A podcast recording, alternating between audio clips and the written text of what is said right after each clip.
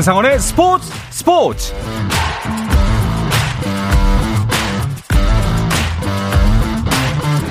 스포츠가 있는 저녁 어떠신가요? 아나운서 한상원입니다.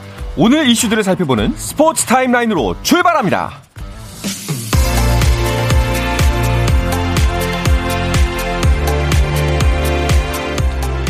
프로축구 K리그 역대 최고 외국인 공격수로 꼽히는 브라질 출신의 대구 세징야와 최근 물오른 득점 감각을 뽐내는 수원FC의 이승우가 손흥민과 득점 대결을 펼칩니다. 한국 프로축구연맹이 오는 13일 서울 월드컵 경기장에서 열리는 토트넘과의 친선 경기에 나설 팀 K리그 선수 24명의 명단을 발표했는데요. 세징야 이승우와 함께 골키퍼에는 성남 김영광과 국가대표 수문장인 울산 조현우가 나란히 이름을 올렸고 수비진에는 전북 김진수와 지난 시즌 K리그1 최우수 선수 홍정호, 수원의 이기재와 불투이스 등이 선발됐습니다. FC 서울의 조영욱, 울산의 엄원상, 제주 주민규와 김천 조규성 등도 명단에 이름을 올렸습니다. 메이저리그 템파베이의 최지만이 보스턴과의 원정 경기에 4번 타자 1루수로 선발 출전해 3회 안타로 출루한 뒤 후속 타자의 적시타 때 득점에 성공했고 6회에는 밀어내기 볼넷으로 타점을 올렸습니다. 이틀 만에 경기에 나서 4타수 1안타 1타점 1득점을 기록한 최지만의 활약 속에 탬파베이는 보스턴에 7대 1로 승리하며 2연승을 거뒀습니다. 프로농구 서울 삼성이 아시아 쿼터 선수로 필리핀 국가대표 윌리엄 나바로를 영입했습니다. 198cm의 포워드 나바로는 마닐라 아테네오 대학 소속으로 뛰어왔고 현역 필리핀 국가대표로 지난달 안양에서 열린 필리핀과 한국의 두 차례 평가전에 출전하기도 했습니다. 윔블던 테니스 남자 단식에서 라파엘 나달이 경기 도중 부상을 극복하고 4시간 20분의 풀세트 접전 끝에 극적으로 4강 진출에 성공했습니다. 나달은 미국의 프리츠와 벌인 8강전에서 1세트를 내준 뒤 2세트 도중 갑작스러운 복부 통증으로 메디컬 타임을 신청해 긴급 치료를 받은 후 3세트를 뺏겨 탈락 위기에 몰렸지만 투혼을 발휘해 나머지 세트를 모두 가져왔고 결국 3대2 풀세트 승리로 4강에 올랐습니다.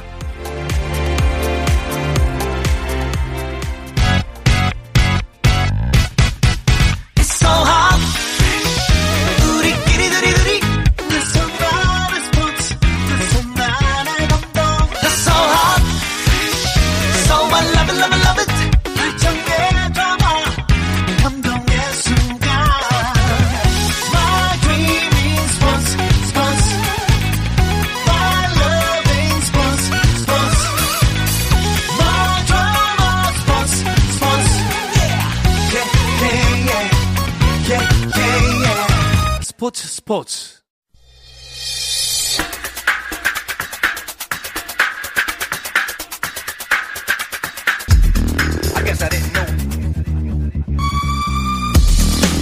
네, 목요일에는 해외 축구 이야기 나누는 이건 김정용의 해축통신과 함께하고 있죠. 오늘은 많은 분들이 기대하는 토트넘의 방안을 기념해서 토트넘 특집으로 준비했습니다. 자, 지난 시즌을 되짚어보고 폭풍 영입으로 달라지는 토트넘의 다음 시즌도 살짝 예측을 해보도록 하겠습니다.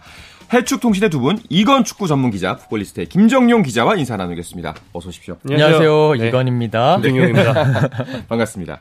토트넘이 이제 벌써 3일 후면 입국을 하죠? 네, 네. 그렇습니다. 한국 시간으로 이제 10일이죠. 네네. 10일에 입국을 하게 되는데, 야, 이게 저도 이제 입국 일정을 보면서 이 토트넘이 타고 오는 비행기의 코드명이 네. 이제 런던 영국을 왔다 갔다 하기 때문에 보통 이제 그 D 항공을 타면 네. K 항공 뭐 D 항공을 타면 908로 끝나는데 이게 다른 번호더라고요. 99뭐 18 뭐 이렇게 했는데 이게 뭐냐? 특별기예요. 특별. 아 그래요? 네, 특별기예요. 이게 아 제가 이제 그 영국에서 취재했었을 때는 선수단 그리고 스태프 네. 뭐 이렇게 등등등 한 80여 명이 온다고 하더라고요. 음. 그래서 아그 한국 관광공사의 네네. 그 런던 지부 쪽에서 전폭적인 지원을 해줘서 우와. 아예 특별히를 특별 편성을 해서 그 비행기를 타고 10일 아, 오후에 네, 인천공항에 도착을 한다고 합니다. 그렇군요. 네. 그 이번에 오는 선수들 같은 경우에는 지난 시즌하고 선수 구성이 좀 많이 달라지잖아요. 네, 어 그렇죠. 사실 지난 시즌 이맘때, 그러니까 작년 7월 초를 생각해 보면 네. 그때는 선수 구성이 제대로 안 됐을 뿐 아니라 누누 산투 감독을 선임하는 과정도 엄청 오래 걸려가지고 겨우 선임한 직후예요. 음. 그때는 정말 혼란기였거든요. 7월 초라는 게. 근데 올해 7월 초는 이미 팀이 굉장히 안정적인 상태에서 추가 선수들을 한 명한 명씩 모으고 있는 굉장히 희망적인 분위기의 상국을 오게 되고요. 이미 주전급 선수라고 할 수 있는 페리시치, 비수마, 히샤를리송 등이 영입된 상태고 음. 아마 한국 입국 전에 뭐 현재 얘기가 많이 나오고 있는 랑글레 선수까지 네. 합류해서 한국을 같이 올 것으로 전망되고 있기 때문에 정말 강해진 그런 토트넘이 한국을 오지 않을까 기대하고 있습니다. 그렇군요. 그 지난 시즌의 토트넘이 어땠는지 짚어보면은 이제 앞으로 이제 변화된 토트넘이 어떻게 나아갈 것이다라는 걸 좀 더 잘 알 수 있을 것 같습니다. 그 현지에서 이제 이건 기자는 토트넘을 쭉 지켜보셨잖아요. 그 네. 2021, 2022 시즌 토트넘은 어땠나요? 어, 한마디로 말씀을 드리면 네. 다사다난 그러나 네. 해피엔딩으로 음. 이렇게 정리를 할 수 있을 것 같은데 뭐 쉽게 말해서 반전의 반전의 반전의 반전을 거듭한 시즌이 아니었다. 어. 결국에는 해피엔딩으로 자신들이 바라는 바를 이뤄냈다. 라고 말씀드릴 수 김정용 기자는 어떻게 보세요? 아, 저는 이제 토트넘이 다시 꿈을 꾸게 만든 시즌이다. 어. 이렇게 말할 수 있을 것 같아요. 토트넘이 한 중상위권, 그러니까 한 뭐 5, 6위 정도의 자리매김한 지는 벌써 거의 20년 정도 되지만 그 중에서도 거의 우승에 근접했던 거는 포츠티노 감독이 있을 때거든요. 네네. 근데 포츠티노 감독 말년에 그 시기에 원동력이 떨어지면서 팀이 약간 좀 침체되고 음. 다시 한 5, 6위 정도 한 팀으로 내려가는 것 같았어요. 그러면서 두 시즌 연속으로 챔피언스리그 진출에 실패했는데 그걸 이제 콘테 감독이 부임하고 손흥민 선수가 득점왕을 차지하고 팀이 다시 재궤도에 오르면서 어, 다시 챔피언스리그도 돌아갔고 그걸 본 구단주가 돈도 더 많이 꺼내놓게 만들고 이렇게 좀 희망을 품게 만든 그런 시즌이었습니다. 그렇군요. 뭐 김정희 기자 방금 얘기하긴 했지만 그 지난 시즌 같은 경우에는 감독 선임 과정부터 좀 쉽지 않았잖아요. 그렇죠. 아까 전에 김종영 기자가 작년 7월 정도에는 팀이 완전히 거의 망가지는 듯한 음. 분위기였다.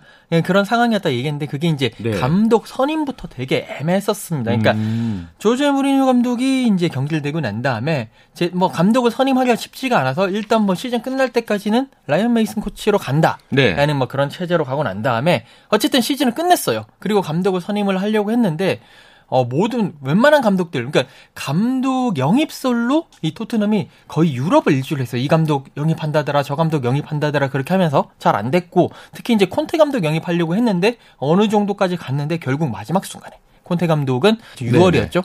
아, 음, 토트넘은 야망이 없다. 내가 음. 이만큼 선수 데리고 와달라고 했는데 그거 안 한다고 하더라. 그러면서 어, 이렇게 딱 퇴짜를 놓았고요. 그 이후에 뭐 에디 하우 감독, 가스페리니, 클린스만, 마르티네스, 포체티노 감독 다시 뭐 복귀설, 뭐 나겔스만, 한지 플릭 등등등 정말 대단한 감독들, 가투소 감독 뭐 이렇게 해가지고 모든 감독들 제안했다가 퇴짜 먹고 제안했다가 퇴짜 먹고 이러면서 네. 결국에는 7월 1일에 누누 산투 감독을 정말 어렵게 어렵게 어렵게 어, 이렇게 선임을 음. 하는 그런 과정이었습니다. 근데 그 누누 감독에 대해서는 그 당시에도 좀 반신반의하는 분위기가 있었잖아요. 네, 그러니까 당시만 해도 실제로도 누누 감독이 최선이 아니고 차선의 차차선이었고 네. 그걸 다들 알고 있었어요. 음. 팬들도 알고 여론도 알고 언론도 알고 그래서 뭐 확신을 갖고 그를 이제 신뢰하면서 지켜볼 수가 없었는데 그런 이유가 이 감독이 바로 전 팀이 울버햄턴 원더러스였는데 거기서 나쁜 감독은 아니지만 그렇다고 그 지도력을 토대로 상위권 팀으로 도약할 수는 없는 그런 정도 역량이었거든요. 음. 그리고 이제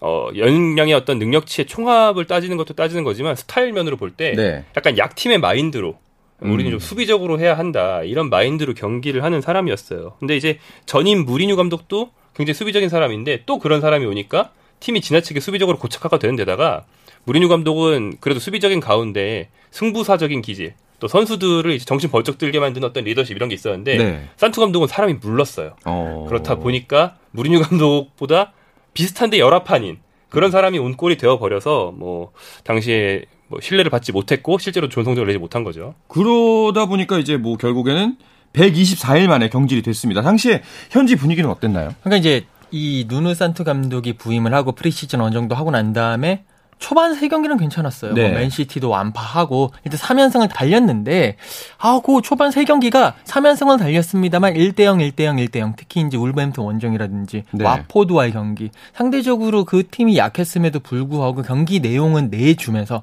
겨우 이겼던 어, 그런 경기력을 보여주면서 상당히 불안불안했고 어, 그다음 그 이후에 왔었던 경기들에서 이제는 패배를 하게 되면서 계속 순위가 내려가면서 뭐 10위권 밖으로도 내려가고 오. 여러 가지 않은 모습을 보여줬습니다. 그러면서 또 특히 팀의 장악력도 안 좋았고 이게 그때 이제 누누 산투 감독의 그런 지도력에 대해서 의문을 표했던 그런 하나의 일화가 하나 있는데 네. 기자회견을 갔어요. 기자회견 취재를 갔는데 기자들이 갑자기 이 누누 산투 감독과 싸우는 거예요. 그러니까 음? 아, 당신의 그 저기 에이전트가 과연 이 선수단의 에이전트들과 어떤 식의 관계를 가지고 있느냐. 그러니까 선수단 영입함에 있어가지고 당신의 에이전트 그때는 조르제 멘데스였거든요. 그 멘데스 에이전트의 영향력이 얼마나 되느냐 이런 질문을 하는 거예요. 그 얘기는 뭐냐면 결국 당신의 에이전트를 통해서 이 팀을 또 장악하려는 거 아니냐. 그러니까 음. 실력이 아니라 그런 연줄로 장악하려는 게 아니냐. 라는 질문을 하면서 이 누누 산투 감독과 그 기자들이 기자들이 좀 이렇게 언쟁을 높였던 그런 오. 일들이 있었는데 그만큼 현지 기자들도 누누 산투 감독에 대해서 그렇게 좋은 평가를 내리지 않았고 상당히 흔드는 모습이었고 결국에는 아 124일 만에 그 이제 10라운드 경기 맨유와의 경기에서 패배하고 난 다음에 바로 전격 경질 네. 시키는 그러니까 어떻게 보면 토트넘이 빨리 환불을 도려낸 네, 아, 네, 네. 그런 뭐 결단을 내렸다라고 말씀을 드릴 수가 있겠습니다. 그 음. 현지에서 어떻게 보셨는지가 궁금한데 그 전에 듣기로는 네. 또 이제 중계로 보기에는 팀이 압박을 받고 궁지에 몰리면 산투 감독이 리더십을 보이면서 하다못해 센 척이라도 해야 되는데 먼저 울 것 같은 표정을 하는 것들이 중계에 많이 잡혔거든요. 네. 실제로 좀 그렇게 유약해 보인 면이 있었어요. 이게 좀 이 누누산투 감독이 사실 어, 뭐랄까요. 되게 착해 보이잖아요. 그러니까 이제 뭔가 이렇게 말씀하신 대로 그냥 가만히 있고 뭔가 액션을 안 취하고 선수들을 독려하지 않는 모습. 동공이 때문에, 흔들리고. 어, 동공이 음... 흔들리고 그렇기 때문에 이 팬들도 눈을 산투 감독한테 네. 좀 야유도 퍼붓는 아... 그런 좀 그런 게 있었습니다. 그렇군요. 그래서 결국에는 이제 그 후임으로 콘테 감독이 왔죠. 네, 어, 누누 산투 감독이 5승 5패 상황에서 경질이 되고 콘테 감독이 11월 달에 부임을 했는데 아까 김 기자 얘기하신 대로 그 원래 여름에는 영입에 실패했다가 네. 콘테 감독이 오는 오퍼들을 다 물리치고 그냥 무직으로 남아 있었어요. 음. 그렇다 보니까는 이제 사실은 어, 어떻게 보면 먼저 감독을 경질하는 팀이 콘테를 잡을 수 있는 어. 그런 묘한 상황이 됐는데 이때 토트넘이 콘테 감독이 사실 연봉이 전 세계 감독 중에서 한 세 손가락에 드는 그런 사람이거든요. 음. 그런데 그걸 캐척을 하면서 예, 과감하게 영입을 하는데 성공을 했고 오. 이제 콘테 감독은 또 선수를 사주는 약속이 없으면은 팀을 안 놨습니다. 네네. 네, 굉장히 야심가라서 음. 나 전폭적으로 지원 안 해주면은 사인 안 합니다 이렇게 네네. 나오는데 그거를 약속을 한 거죠. 그러면서 투덤이 그 과감한 모습을 보였고 콘테 감독이 오자마자 팀의 중심을 굉장히 빠르게 잡았고요. 뭐 전술적으로 뭐 콘테 감독이 앞선 뭐 첼시나 유벤투스에서 성공을 거뒀던 쓰리백을 빠르게 이식을 하기도 했고 뭐 선수들이 좀 정신 번쩍 차리게 만드는 그런 특유의 음. 카리스마도 보여줬습니다. 그러면서 결과적으로는 치열한 아스널과의 4위 경쟁 끝에 4위를 차지하면서 네. 다가오는 시즌 챔피언스리그에 진출할 수 있게 됐고 이를 토대로 더 좋은 선수들을 영입할 수 있는 선순환이 일어나고 있는 거죠. 그러니까요. 결국에는 진짜 결정적인 한 수가 됐습니다. 네, 맞습니다. 예. 11월 달에 그러니까 딱 리그 10경기 딱 치르고 별로 안 좋았을 때 그때 누누산투 감독과 그의 그런 뭐 같이 있었던 그런 환부들을 다 도려내고 음. 아예 새 살을 심자 이렇게 해서 콘테 감독을 데려왔고 콘테 감독도 처음에 왔었을 때는 솔직히 막막했을 거예요. 그렇죠. 그러니까 자기가 이렇게 데리고 있었던 그리고 선수들 뭐 팀이 인터밀란이라든지 첼시라든지 이런 팀인데 지금 뭐 딱 왔는데 토트넘은 사실 이제 뭐 손흥민 선수, 해리 케인 선수 말고는 이렇다 할 선수가 없었던 음. 상황이었거든요. 그럼에도 역시 이제 자신이 가지고 있는 철학과 전술을 빨리 토트넘에게 이식을 시켰고 특히나 이 쓰리백 전술로 회귀를 했는데 그때 신의 한 수가 벤 데이비스를 네. 이제 센터백으로 세운 거예요. 음. 세 음. 명의 센터백 중에 벤 데이비스를 왼쪽 수비수로 했는데 이게 어떤 효과를 이제 보였냐면 왼쪽 수비수로 가면서 이 벤 데이비스가 중앙 수비수도 되지만 어, 그 체질적으로 왼쪽 풀백이거든요. 그러니까 여기서 중앙 수비와 왼쪽 풀백을 왔다 갔다 하면서 3.5백이라고 하죠. 그런 하이브리드 그런 3백을 이제 사용을 하게 되면서 이 토트넘의 전체적인 수비 라인의 유용성이 상당히 음. 넓어졌고요. 그 덕분에 측면이 강화되면서 손흥민 선수가 좀 더 그러니까 어, 이제 공격이 자유를 얻게 되고 해리 케인도 지원하게 되면서 이 공격력이 높아지게 됐고 실제적으로 누누 산투 감독이 있었을 때 10경기에서 골 득실차가 마이너스 9였거든요. 네. 그런데 이제 맨 마지막에 다 끝나고 난 다음에 어, 이 토트넘의 골 득실차가 플러스 29가 됐어요. 그러니까 음. 콘테 감독 체제하에서 플러스 36을 더 했다는 거죠. 골 득실차가 아, 많은 골 넣고 네, 이렇게 했던 그런 경기로 보였습니다. 굉장히 신기합니다. 진짜 감독의 역량이 굉장히 중요하구나. 이 축구라는 스포츠에서.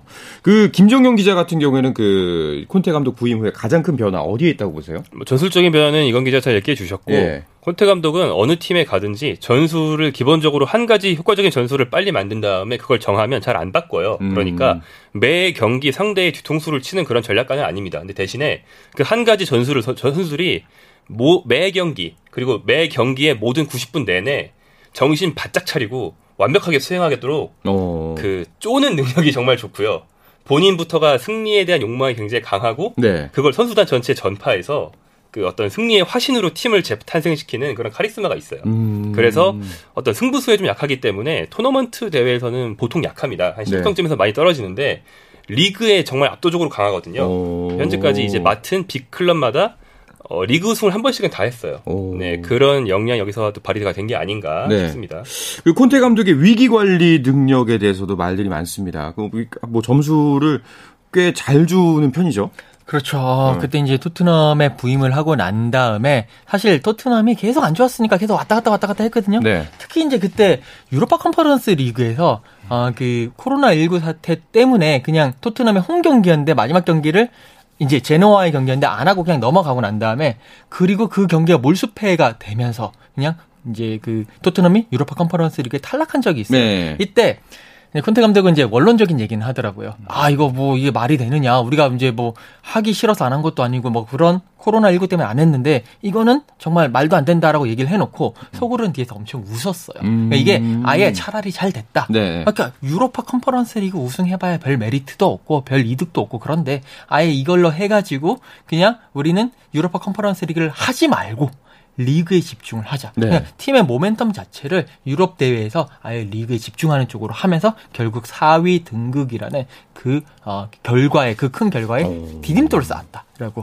말씀드릴 수 있겠습니다. 그 콘테 감독 부임 시절에 위기를 꼽아본다면 언제가 될까요? 어, 그 아까 제가 전술이 좀 단조롭다고 말씀드렸잖아요. 예. 그 단조로운 전술이 한번 그 파훼가 된 적이 있습니다. 한번 2월부터 살짝 음. 파훼가 되기 시작해서 그 시즌 막판으로 막 접어들 때 즈음에 뭐 네. 브라이턴 앤드 호브 앨비언이라든가 많은 팀들이 어 이렇게 하면 토트넘을 쉽게 잡을 수 있다는 걸 알아 버렸어요. 음... 뭐 손흥민, 쿨루셉스키 정도의 공격 루트를 막으면 공격 루트가 더 이상 없다. 그래서 뭐 패, 승, 무 이렇게 하긴 했지만 어 사실은 경기를 계속 안 좋았던 경기들이 1년이 이어졌는데 네네. 이걸 이제 그 간 좋은 흐름 속에서 만난 상대가 아스널이었는데 아스널과의 경기에서는 어떤 전술적인 승부가 아니고 집중력의 차이로 어. 이걸 이겨내면서 결국에는 가장 결정적인 경기에서 이제 대승을 거두고 4위로 가는 어, 정말 결정적인 계기를 만들었죠. 그래서 전술적인 위기가 왔을 때 집중력과 어, 투지로 또 어떤 승부수 승부사적인 그런 기질로 극복한다는 것을 네. 그날 경기에서 단적으로 보여줬습니다. 자, 그 이, 이 부분이 좀 약간 궁금하더라고요. 이제 현지에 계시니까 이건 네. 기자님 같은 경우에는 그 혹시 그 콘테 감독을 싫어하는 토트넘 팬도 있나요? 와 이게 네. 거의 없어요. 그러니까 저도 정말로 매 경기 끝나고 네. 팬들 만나시잖아요. 팬들 맨날 만나거든요. 네. 인터뷰하고 이렇게 해서 뭐 이렇게 영상도 만들고 그렇게 하는데 콘테 감독 이렇게 얘기하면 항상 콘테 감독은 최고다. 정말 음. 좋아하고요. 그다음에 이제 콘테 감독이 뭐가 있냐면 어, 경기 막판 되고 예를, 예를 들어 이긴다라든지 그러니까 경기 시작하고 난 다음에도 이 팬들이 안토니오 콘테 감독 노래가 있어요. 뭐 안토니오, 안토니오, 안토니오 뭐 이렇게 하는 네. 노래인데 그걸 계속 불러주고 이겼을 때도 그러니까 이기고 있을 때 막판에 그 노래를 부르면 콘테 감독이 거기서 이 팬들을 향해서 박수를 이렇게 계속 쳐줘요. 음. 그러면서 팬들과 이 공감하는 능력, 팬들의 이 축하에 정말 감사하는 능력을 보여주면서 이 콘테 감독의 그 인기는 대단하고 어떻게 보면 무리뉴 감독 뭐 이런 감독들보다 훨씬 더 루군이 많은 그런 감독입니다. 그렇네요. 자, 이렇게 해서 토트넘은 결국 2019-20 시즌 이후 3년 만에 챔피언스 리그에 진출을 했고요. 손흥민 선수는 득점왕에 오르게 됐습니다. 자, 손흥민 선수의 득점왕 이야기는 잠시 쉬었다 와서 계속 나누도록 하겠습니다.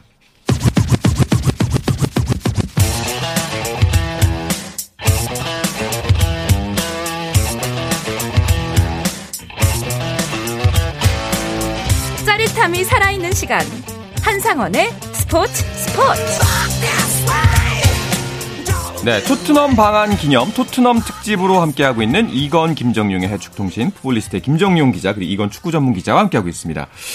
자, 그 손흥민 선수의 프리미어리그 득점 왕 사실 이제 그 매번 그 이야기를 나눴었는데 지금도 좀 안 믿겨요. 네, 어, 네. 좀 비현실적인 일이죠. 이런 일을 축구 팬들이 살아생전에 볼 수 있을 거라고 아무도 생각 안 했을 거예요. 그러니까 네. 사람들이 이런 말은 해요. 내가 죽기 전에 한국의 월드컵 우승을 보고 싶다 이런 말 하는 사람이 있거든요. 음. 근데 제 주위에 내가 살아있는 동안 한국인이 프리미어리그 득점하는 거 보고 싶다고 말하는 사람도 한 명도 못 봤어요. 그러니까요. 상상도 해본 적이 없는 거예요. 애초에 네. 그런 일이 있을 줄 뭐, 아예 몰랐는데 생겨버렸고 음. 뭐 23골로 모하메드 살라 선수와 공동 득점왕을 차지했고요. 어, 빅리그 득점왕을 한 아시아 선수는 최초입니다. 그러니까 음. 빅리그가 아닌 뭐 네덜란드나 뭐 어, 이런 뭐지 우크라이나 리그 같은 데서는 어, 득점왕을 했던 아시아 선수가 있지만 빅리그는 최초고 사실 득점왕 등급 전까지는 손흥민 선수가 이 아시아에서 역대 몇 번째 선수냐에 대해서 뭐 많은 얘기를 할 수 있었어요. 음. 하지만 지금은 뭐 한국인인 손차박 네. 이세 명이 한국이 아니고 아시아 역사상 3대 천왕이다. 음. 이렇게 말을 하는데 그 다른 나라의 그 누구도 이의를 제기할 수 그렇죠. 없을 정도로 네. 확실해졌습니다. 득점왕 하든가. 네, 그렇게 되는 거죠. 그 현장에서 진짜 그거를 접하셨을 때 이건 기자는 진짜 남달랐을 것 같아요. 그게 이제 5월 23일이었는데 노리치 시티 원정 경기가 마지막 경기였잖아요. 네. 근데 사실 이제 경기 전에는 아, 모하메드 살라 선수보다 이제 아, 한 골인가 이렇게 한 골 이제 뒤쳐져 있던 상황이었고 아, 또 손흥민 선수가 항상 리그 최종전에 골을 못 넣었어요. 어, 매번 그, 그랬나요? 네, 어. 그래가지고, 아, 하겠나, 못하겠나 항상 좀 의구심이 있었거든요. 근데 이제 가면서, 아, 그래도 해야 되는데, 해야 되는데, 근데 또 하면, 저는 일이 많아지지만, 또 팬들은 좋아할 텐데, 이런 식으로 하면서 갔는데, 야, 그때 정말 그 그림 같은 두 골을 보면서, 속으로 정말 울었습니다. 어. 네. 아, 지금 생각해도, 와, 진짜 이게 가능한 일인가 싶기도 한데 그 손흥민 선수 골 이야기가 나온 김에 그 두 분이 생각하시는 손흥민 선수의 올 시즌 골을 선정한다면 어떤 게 있을까요? 아, 저부터 네. 먼저 말씀을 드리자면, 뭐, 아마 김정현 기자도 비슷한 생각일 텐데, 노리치 시티전. 마지막 골, 음. 네, 23번째 골, 볼 잡아가지고, 뒤로 나온 걸 볼 잡아가지고, 제치고, 손흥민 선수 감아차기 존, 네. 오른발 감아차기, 그 골이 올 시즌의 골이라고 저는 감히 말씀을 드리겠습니다. 음. 아, 이건 기자 겹칠까봐 선수로 치셨는데. 네. 제가 다행히 하나를 더 준비해왔습니다. 네. 저는, 아, 레스터 시티를 상대로 토트넘이 3대 1로 이길 때 손흥민 선수가 2골 1도움을 했는데 네. 그 중에 이제 그날 경기의 두 번째 골이자 손흥민의 시즌 19호 골이 된 골이 있어요. 음. 이게 손흥민의 전형적인 골 중에 하나인데 그 패스를 받아서 왼발 감아차기로 네네. 넣는 그런 아주 멋진 골이었거든요. 사실 손흥민 선수가 전 제일 큰 특징이 이거라고 생각을 하는데 오른발 감아차기와 왼발 감아차기가 둘 다 된다. 음. 그러니까 오른발 감아차기의 달인들은 정말 많아요. 뭐 네. 델피에로 존, 무슨 존 이런 말이 다 붙고 그렇죠, 그렇죠. 왼발 감아차기의 달인도 있어요. 뭐 메시도 뭐 메시 존이 있다고 할 수도 있고 다 있는데 양쪽이 다 존인 선수는 손흥민 외에 정말 축구 사적으로도 몇 명 없어요. 오. 손흥민만의 정말 굉장히 특이한 장점이고 그걸 잘 보여주는 게 이 오른발 왼발 가마 차이가 번갈아 나온다는 점이라고 할 수 있겠습니다. 자, 이렇게 해서 손흥민 선수 득점왕 그리고 챔피언스리그까지 진출을 했습니다. 근데 역시나 또 이번 시즌에도 부상 때문에 좀 힘든 시간을 보내기도 했어요, 사실. 그렇습니다. 아, 그 이제 1월 달 초에 부상을 당했는데 어, 1월 2일에 왓포드전에 출전해가지고 이제 리그에서 뭐 도움하면서 이제 승리 음. 끌고 그 다음에 1월 6일에 첼시와의 카라바오컵 4강 1차전 출전을 했어요. 네. 그러면서 뭐 별로 잘 못했는데 그때 이제 제가 현장에서 이제 지켜보면서 뭔가 손흥민 선수의 움직임이 음. 조금 이상하다. 라는 느낌이 들었어요. 그러면서 계속 테이핑을 이제 그 햄스트링 쪽에 하고 있었는데 결국 아니나 다를까 그 다음 다음 날 열렸던 그 기자회견에서 콘테 감독이 손흥민 선수 부상이다. 어. 한 6경기, 7경기 못 나온다. 라고 네. 얘기를 하더라고요. 그러면서 손흥민 선수가 1월 6일 날 경기하고 그다음에 한 1월을 통째로 날리면서 좀 못 나갔었죠. 그러면서 어, 토트넘도 그 당시에 상당히 흔들리는 그런 모습을 보여줬습니다. 음. 자, 이렇게 뭐 간단하게 나마 이제 토트넘의 지난 시즌을 짚어봤는데 이제 앞으로 펼쳐질 날들을 좀 이야기해 보려고 합니다. 그, 어, 새로 많은 변화가 있는데 그 다음 시즌 예상 라인업들 어떻게 펼쳐지고 있나요? 네, 어, 토트넘이 정말 네. 많은 영입을 굉장히 일찍 했어요. 네. 이런 적이 없거든요, 이 팀이. 음. 원래 어, 저는 이제 마, 어, 시장에 가면 주변 말이 없어서 흥정을 못 해요. 음. 그래서 주인이 얼마라고 하시면 그냥 그 돈 내고 바로 가져오는데 제 옆에 간 사람이 꼭 저보다 거의 5분 늦게 흥정을 계속하면서 네. 저보다 3천 원 싸게 사가는 그런 사람들 있잖아요. 네. 토트넘은 원래 그런 스타일이에요. 오. 이적 시장 끝날 때까지 흥정하는 스타일이거든요. 네. 손흥민 선수도 토트넘 올 때 8월 말에 왔어요. 음. 근데 7월 초에 이렇게 많은 선수를 산 적이 거의 토트넘이 없다시피 한데 이번에 콘테 감독을 얼마나 전폭적으로 지원해주고 있는지를 이제 영입 시기를 봐도 네. 알수 있는 부분이고 이제까지 온 선수들을 좀 대충 보면 윙백 페리시치, 미드필더 비수마, 공격수 히샬리송 이 세 명은 주전급이라고 할 수 있고요. 네. 그리고 이제 로테이션급인 골키퍼 포스터 선수도 왔습니다. 그리고 음. 센터백과 오른쪽 윙백도 아마 영입을 할 텐데 그중에 센터백으로는 그 바르셀로나 소속이고 프랑스 대표인 랑글레 선수가 지금 영입 직전이다. 오늘 음. 나온 뉴스로는 이미 런던에 와 있다라는 얘기가 있고요. 아마 영입이 확정된다면 한국에 올 때 랑글레까지 들어오면서 다음 시즌에 밑그림을 다 그린 채로 프리시즌 훈련을 하게 될 겁니다. 어... 만약에 이제 말한 대로 다 이루어진다면 이건 기자님이 생각하시기에는 이 정도면은 토트넘이 우승까지 가능한 전력이라고 보시나요? 어, 솔직히 말씀드려서 이제 토트넘이 나갈 대회가 4개 대회가 있어요. 네. 프리미어리그, 챔피언스리그, 그다음에 FA컵, 리그컵. 네. 근데 프리미어리그는 좀 힘들고요. 음. 저는 개인적으로는 FA컵이나 리그컵에서 우승을 한번 하나는 하지 않겠느냐라는 어. 생각을 하게 되고 챔피언스리그는 16강까지 가면 그때는 어떻게 될지 모른다. 음. 그러니까 이 콘테 감독이 또 머리도 잘 쓰고 집중력을 이렇게 극대화시키기 때문에 그때는 마음을 비우고 도전해 보자. 일단은 리그컵, FA컵 여기를 노려라. 그쪽이 우승 가능성이 높다라고 볼 수 있습니다. 이번에 변화된 라인업을 보면 이제 가장 빅딜 중에 하나가 이제 히사르리송의 영입인데 이게 공격에 어떤 변화를 줄 거라고 생각하세요? 네, 히사르리송 선수는 어, 기본적으로는 굉장히 뛰어난 선수고 브라질 대표팀에서 주전 경쟁을 하고 있는 스타 공격수입니다. 네. 이 정도도 정말 많이 주고 데려왔고요. 그래서 주전급으로 안 쓸 수는 없습니다. 음. 근데 기존 공격진 중에서 손흥민과 해리케인은 뭐 사실 뭐 네이마르가 오지 않으면 못 밀어내요. 음. 득점왕을 누가 밀어냅니까? 그렇죠. 네. 그렇기 때문에 이 두 선수와 히샤를리송까지 조합해서 선발로 쓸 거라는 예상 현재서 가장 많은데 이들이 조합이 잘 맞는지를 이제 체크를 해봐야 되고요. 음. 그다음에 기존에 함께 호흡을 맞춰줬던 쿨로세브스키 선수도 되게 굉장히 뛰어난 도움이에요. 그렇기 때문에 쿨로세브스키도 많이 뛸 거거든요. 근데 이제 토트넘이 다음 시즌 챔피언스리그에 나가서 경기 수가 늘어나고 주전이 뛰는 경기가 늘어나기 때문에 아마 돌아가면서 조금씩 쉴 것 같고요. 네. 어, 대강 뭐 대략의 수치를 말해보면 손흥민과 해리케인이 전체 경기 한80% 정도 뛰고 콜로세브스키와 히샬리송이 전체 경기 한70% 정도 뛰면서 출장 시간을 고루 나눠 갖는 뭐 그런 모습이 되지 않을까 생각합니다. 알겠습니다. 이제 토트넘이 우리나라에 와서 두 경기를 펼치게 되지 않습니까? 팀 K리그하고 이제 세비야하고 경기를 펼치게 되는데 자, 이 두 경기 두 분이 보시기에 이번 이런 부분에 좀 더 집중해서 보면 훨씬 더 재밌게 볼 수 있을 거다. 마지막으로 짧게 한 말씀씩 부탁드리겠습니다. 저는 그냥 보시면서 네. 토트넘을 국내에서 많이 느끼십시오. 음. 네, 그거 하나면 콘테 감독 많이 보시고요. 네, 네 그거 그거 두 개입니다. 아 이미 많이 느껴본 사람의 어떤 우월감이군요, 저건. 맞아요, 맞아요. 네, 그죠. 네. 어. 저는 이제 팀 K 리그에 손흥민 선수의 뭐 동료들, 대표팀 동료들 또 예전부터 같이 뛰어본 선수들이 많이 있기 때문에 그들과 이제 어우러지는 토트넘의 모습이 굉장히 기대가 되고 음. 그리고 원래 이런 거 하면 팀 K 리그에 스타 한 명씩 나옵니다. 네. 누가 위고 요리스 골키퍼를 뚫고 손흥민과 마주 세레머니를 하게 될지 뭐 이런 점에서도 좀 초점을 맞춰볼 수 있을 것 같습니다. 네, 잘 알겠습니다. 자, 이 이야기를 끝으로 토트넘 방한 이념 특집으로 준비한 해축통신 마무리하겠습니다. 이건 축구 전문 기자 풋볼리스트의 김정용 기자와 함께했습니다. 고맙습니다. 고맙습니다. 감사합니다. 네, 내일도 저는 저녁 8시 30분에 돌아오겠습니다. 아나운서 한상원이었습니다. 스포츠 스포츠!